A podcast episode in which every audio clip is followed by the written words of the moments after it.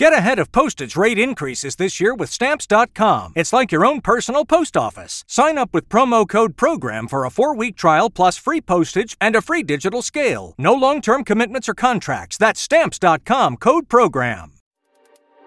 If you've got a few minutes to spare, it's time to get stuck into the wrap.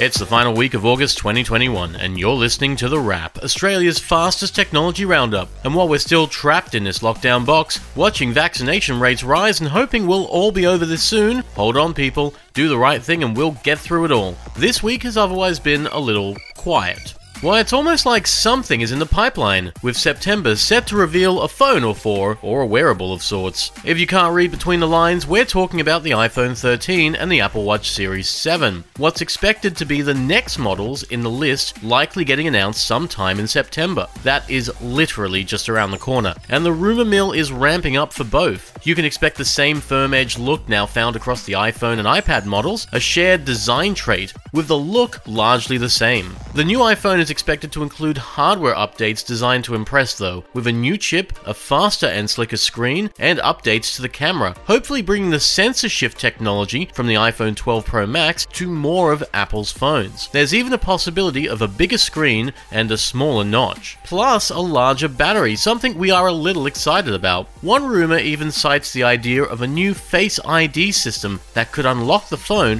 while wearing a mask, handy because of, you know, the world we're living in. We're largely expecting four models like last year the iPhone 13, iPhone 13 Pro, iPhone 13 mini, and iPhone 13 Pro Max. And we may hear about a new watch at the same time as well. There's been one of those yearly, and this year we're expecting the Series 7 to take on a look more like the iPhone and iPad, with those flat edges we keep talking about. That may increase the screen size, possibly going from 40 and 44 mils to 41 and 45, with a new chip and possibly some new health monitoring. There's a rumor suggesting blood glucose monitoring could happen through the skin, and if true, it wouldn't be the only wearable this year studying the skin more carefully. Google's Fitbit, yep, Google owns Fitbit, announced a new version of its Charge Smart Band this week, bringing a color AMOLED screen to wrists along a bunch of technology built to track fitness and much of your health. While a heart rate sensor and GPS were part of the design last year, new in the Charge 5 is an electrocardiograph, an ECG, with it able to track your heart rate variance, which is the time in between heartbeats. There's also a skin sensor on board,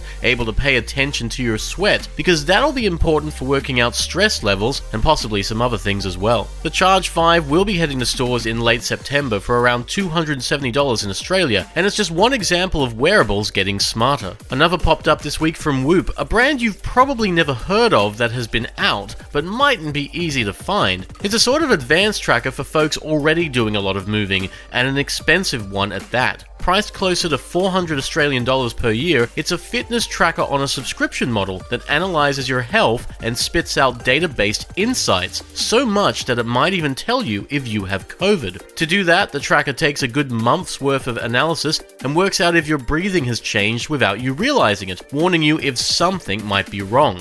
Whoop might not be alone in doing this though. With more wearables tracking more data, it mightn't be too long before every wearable can know if you're symptomatic before you do. Elsewhere in the world of tech and games, Xbox announced that cloud gaming would soon be coming to the Xbox One and the Series S and X, making it possible for you to play games without needing to install them. It'll support around 100 games initially, maybe a few more, and may even make it possible for next gen games like Flight Simulator to run on the slightly older Xbox One. Facebook has a virtual office experience coming in the form of Horizon Workrooms, a sort of remote place where people can meet up in VR, because working from home is clearly still very much a thing. While another company called Absurd Joy came up with a desktop style of remote working environment called Tangle, which is sort of like a multi room Zoom call of sorts. Unsurprisingly, there's lots of stuff happening in the remote working world because so many of us are remotely working, but there's also a lot happening in phones. Even though Apple is expected to show off new iPhones very shortly, with Google's Pixel 6 to follow, Motorola shook things up this week with new Edge 20 phones, mid range phones priced from $500 to $900 with big screens, 5G, and each of them a staggering 108 megapixel camera. While we're not sure of the quality just yet, big cameras could be just enough to win people over, especially for the prices, which sees those massive megapixels find their way across all three models. For now, you've been listening to The Wrap, Australia's fastest technology roundup. A new episode can be found every week at Listener, Spotify, and Apple Podcasts.